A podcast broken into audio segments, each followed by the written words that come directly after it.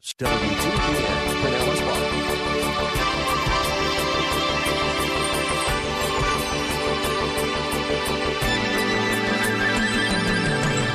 Now, financial exploitation, quite frankly, is still a mark of false teachers, as we've said before, still a mark of cult leaders. That's still the ulterior motives, is to get rich off of people. And Dave Breese, in his very wonderful little book called The Marks of a Cult, writes this about financial exploitation. I quote, it is fair to say that an almost universal characteristic of the cults is an insatiable financial appetite in the leadership.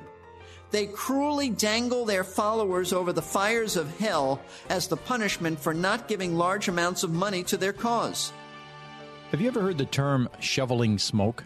We used it in the factory when management set us to a super important task that they said was going to make us far more efficient and profitable. But before we could finish it, they would tell us to stop that project and begin another one that was even more important. We spent a lot of money and effort on activities that didn't get results. That can be discouraging, and so can giving money to an organization that doesn't make good use of it. Hi, welcome to Verse by Verse. Our study leader is Pastor Steve Kreloff of Lakeside Community Chapel in Clearwater, Florida. As he was teaching through the Bible a verse at a time, Pastor Steve inevitably came to 2 Corinthians chapter 8, which deals with giving. That perhaps the topic makes you uncomfortable. It does that to many of us. But don't worry, we'll soon finish with chapter 8 and move on to chapter 9, which is about well, giving. It seems that the Lord had given the Apostle Paul quite a bit to say on the subject, so maybe we'd better pay attention. And besides, this is really helpful stuff.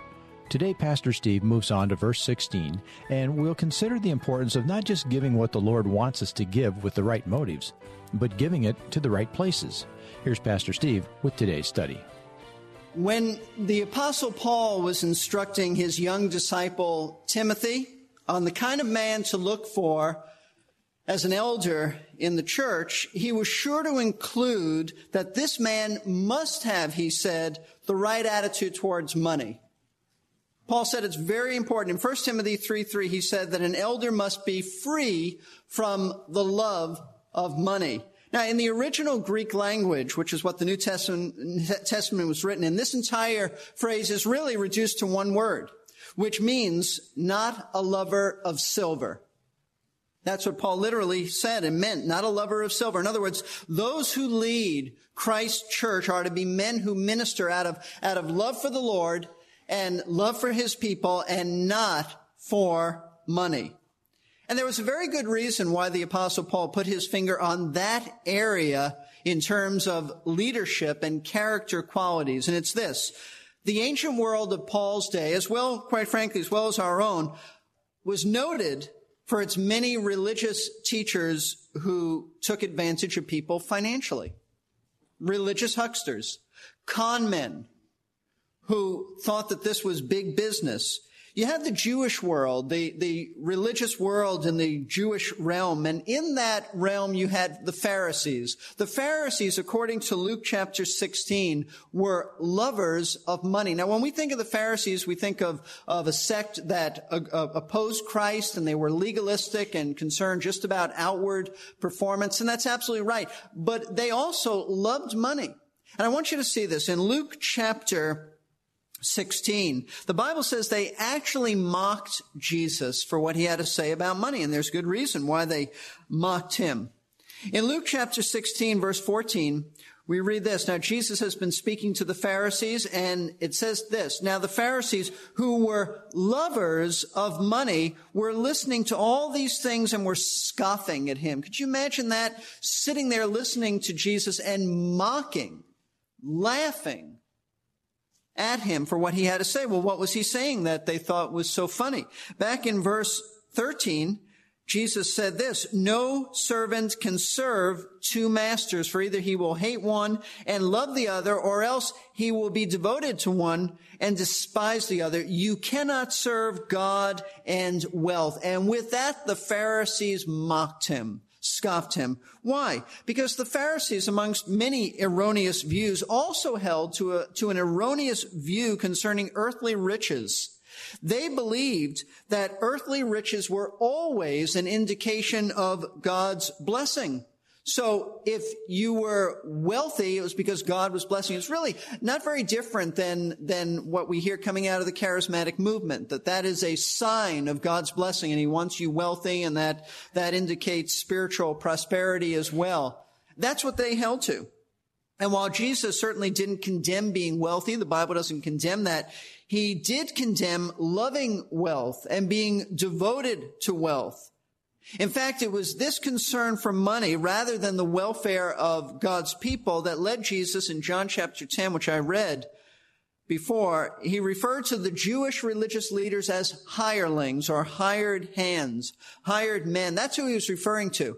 In that passage of scripture, Jesus is making a contrast between himself as the good shepherd who gives his life, lays down his life for the sheep, as opposed to, to the Jewish religious leaders who were only, only in it for money. And when there was any danger, they fled because they cared about themselves and not about the people. They were, as Jesus said, hirelings, people you just pay money to take care of the sheep, but they have no vested interest in the sheep. It's very interesting that when Paul wrote to Titus, another one of his young disciples, telling him about what kind of an elder or what kind of a man he should look for in being an elder, he also addressed this issue of false teachers who are in for the money. And he specifically spoke about Jewish false teachers. Let me show you this. In Titus chapter 1, for those of you who can find it quickly, I want you to see that this was a real problem in the ancient world. Titus chapter 1, speaking about also qualifications for an elder, a pastor, Paul said in verse 10, speaking of why elders need to know the word of God well enough to be able to refute it. They need to have a handle on scripture. They need to be men who are well versed in sound doctrine because part of what they do is refute error. And he said in verse 10, explaining this, for there are many rebellious men, empty talkers and deceivers, especially those of the circumcision meaning Jewish. There are false teachers in the church, but especially, Titus, in your situation, there are Jewish false teachers. He says in verse 11, who must be silenced. Silence meaning by ref- refuting them with God's word because they are upsetting whole families, teaching things they should not teach. Watch this for the sake of sordid gain. Not only are they erroneous in what, in what they teach, but the reason they teach is to make money from people. And so elders need to be qualified to be able to refute their error.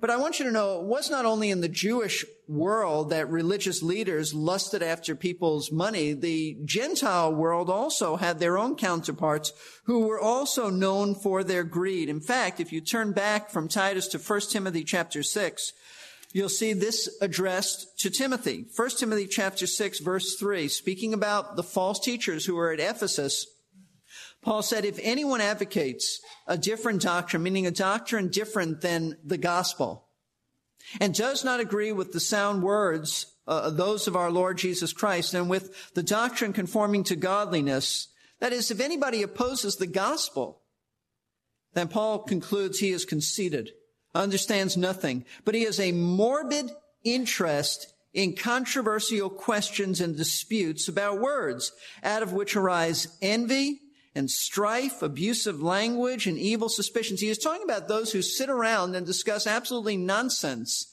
and try to arrive at some conclusion over speculative information.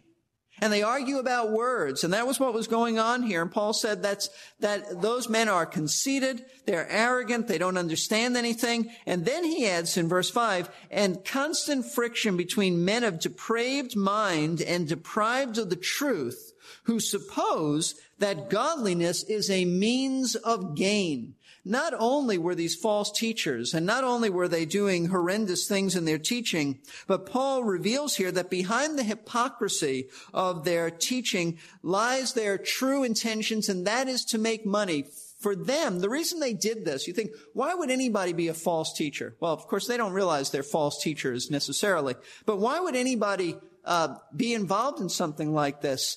To make money. To them, religion was business. In other words, they pretended to be godly in order to get rich, and their true goal wasn't to help anybody with their teaching, but to make money off of people. They probably had some type of uh, charisma with their personality, some type of, of dynamic speaking ability, and this was a good way to make, to make money. But their true nature was selfish greed, and that's what came out. Now, financial exploitation, quite frankly, is still a mark of false teachers, as we've said before, still a mark of cult leaders. That's still the ulterior motives, is to get rich off of people. And Dave Breese, in his very wonderful little book called The Marks of a Cult, writes this about financial exploitation. I quote, it is fair to say that an almost universal characteristic of the cults is an insatiable financial appetite in the leadership. They cruelly dangle their followers over the fires of hell as the punishment for not giving large amounts of money to their cause.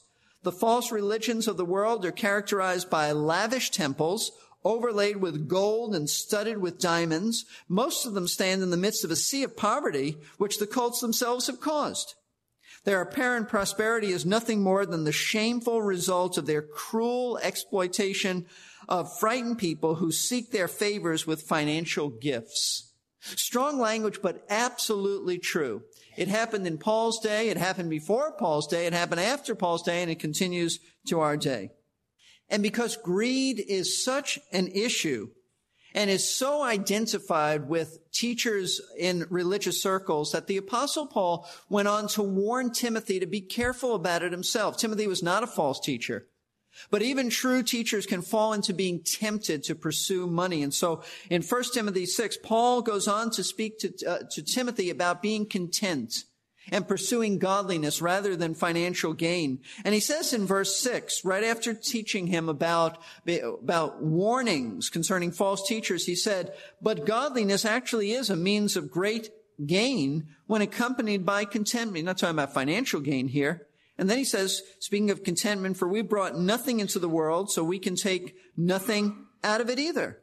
If we have food and covering with these, we shall be content. What, a, what an understatement there. We brought nothing into this world and you're not taking anything out of this world. So be content with food and covering. Verse 9, but those who want to get rich. Now he's not talking about those who are necessarily rich, but those who make it their goal in life.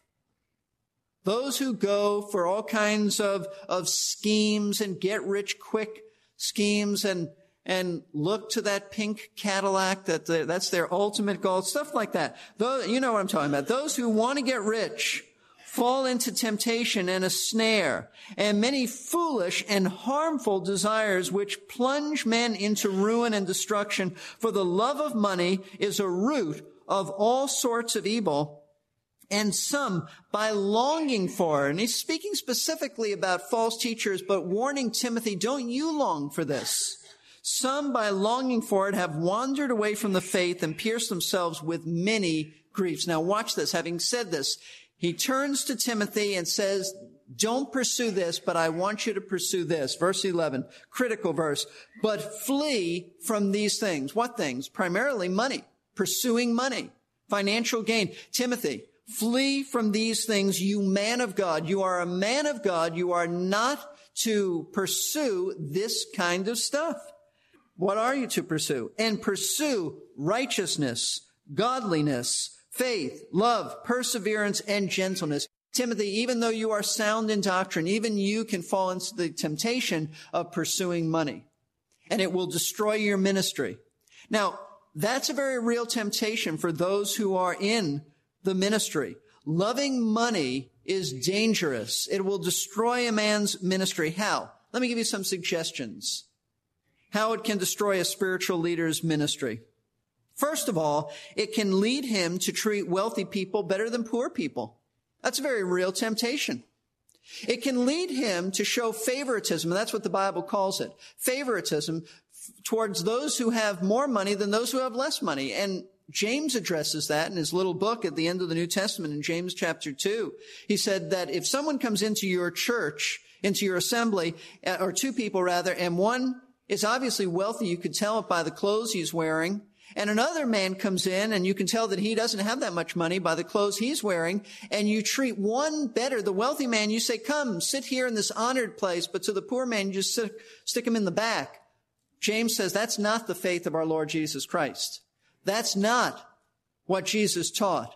That's not what the Word of God teaches concerning love. So that's a very real temptation. Pursue money and you might be involved in showing favoritism. Secondly, loving money can lead a leader to compromise scripture in order to not offend those who financially support him. That's a very real danger. You tell people what they, what they want to hear because if you don't, they might pull back their support and then what are you going to do? And so you're, you're really um, bound. You're paralyzed. Money has become an idol and you'll tell people whatever they want to hear. A third danger to loving money is that it can ruin a leader in that he can charge for his ministry. And there are many who do that. They come with a price tag. That's not ministry. That's business. So no longer is he a servant, but he is a hired professional.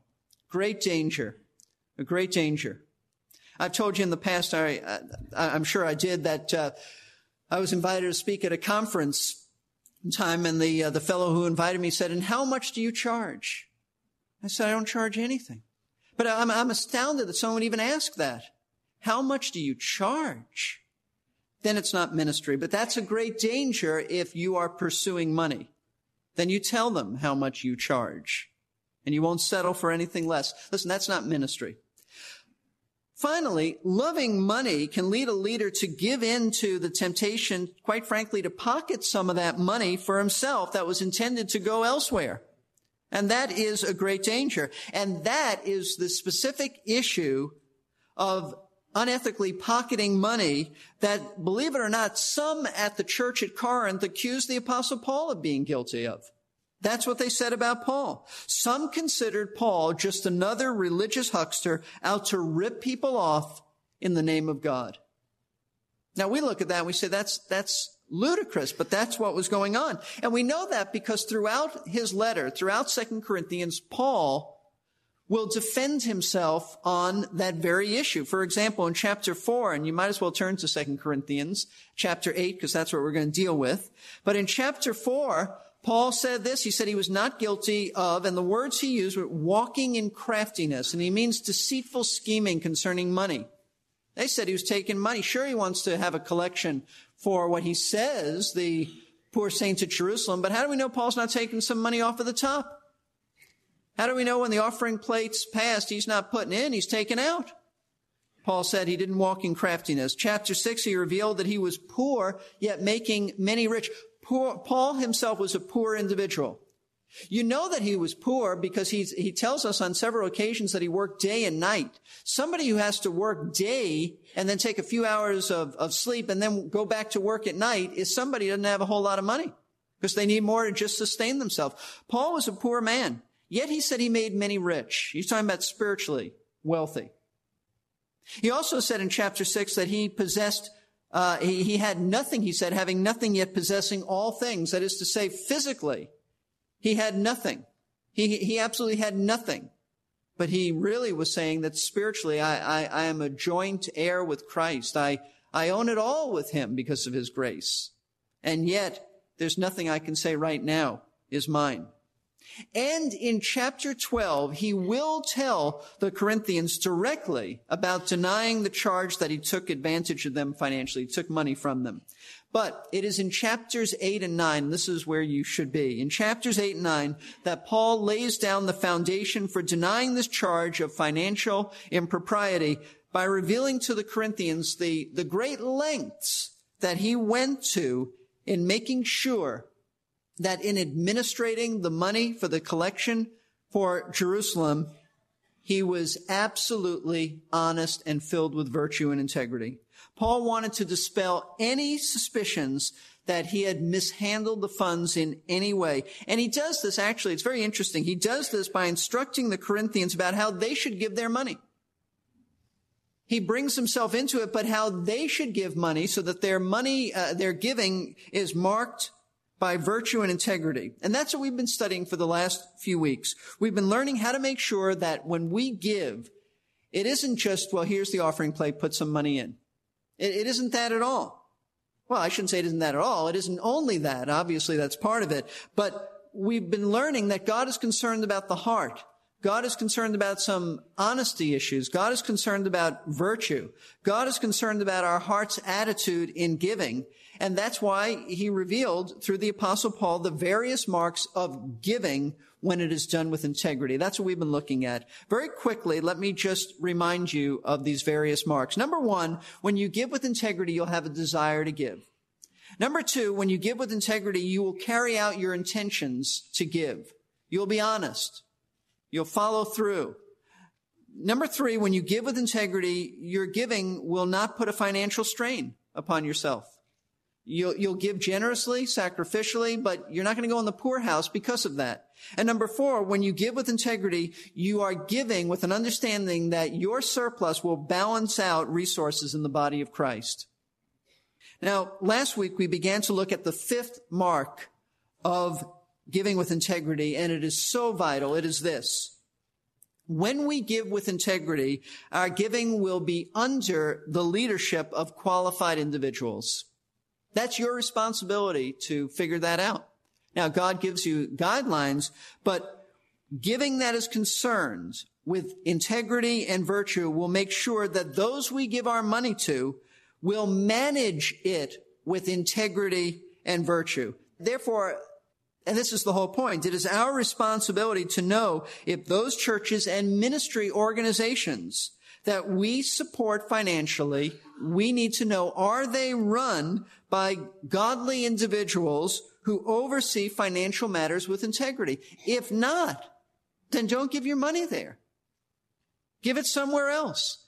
Give where there is godly leadership, because if you continue to give to a place without godly leadership, then you're being a poor steward. God has entrusted that money to you.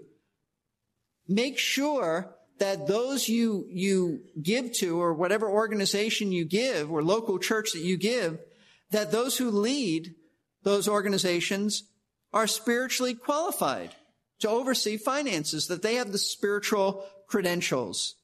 Now that's what Paul is teaching us in this passage because the apostle Paul reveals to the Corinthians that he has assigned certain men who will oversee the collection. And these men do have the spiritual credentials. Now, why is this so important to us? Because quite frankly, these are the same credentials that you and I are to look for today in those who oversee finances in a local church or a, or a ministry organization. If, as I said, if these organizations are not directed by men of this caliber, then just stop supporting them. And you have a responsibility to, to know if they are godly in this area. Indeed, that is the point. We have far too many people and organizations raising funds who care far more about raising funds than they do about people. They may have begun with the best of intentions, but money has a way of turning our heads, so let's be careful that our gifts are put to good use. Pastor Steve Kreloff will continue this message on giving with integrity when we gather for the next verse by verse. Pastor Steve is the teaching pastor at Lakeside Community Chapel in Clearwater, Florida. His years of expository or verse by verse teaching have given rise to this radio ministry so that we can make his practical biblical lessons available to a wider audience. If you've been blessed listening to verse by verse, I'm sure the manager of this station would be glad to hear about it, and so would we. You can contact Lakeside through the website, lakesidechapel.com, or by calling Lakeside at 727 441 1714. And even though the topic of this series is giving, it's important to remember that it is generous listeners like you who make this ministry possible. To find out how to give, call Lakeside at the number I just gave, 727 441 1714, or go online to our website, versebyverseradio.org. Click on the giving link to find out more. Or if you just want to catch up on previous broadcasts, we have them all on the message archive page. That's versebyverseradio.org. This is Jerry Peterson. You know, a lot of websites I've looked at recommend uh, doing your research before giving to charities. That's good advice. But the only help these websites give is external. Have there been complaints? Are they on the approved list? What does the Better Business Bureau say about them? Things like that. But they don't mention the most important thing we need to know. Are the leaders people of integrity who genuinely care about you? And, along with that, do they really care about obeying Jesus? If they fail those tests, how can we trust that our gifts will be used the way He wants them used? Next time on Verse by Verse, Pastor Steve will remind us from Scripture that we need to be careful in choosing where we direct our giving.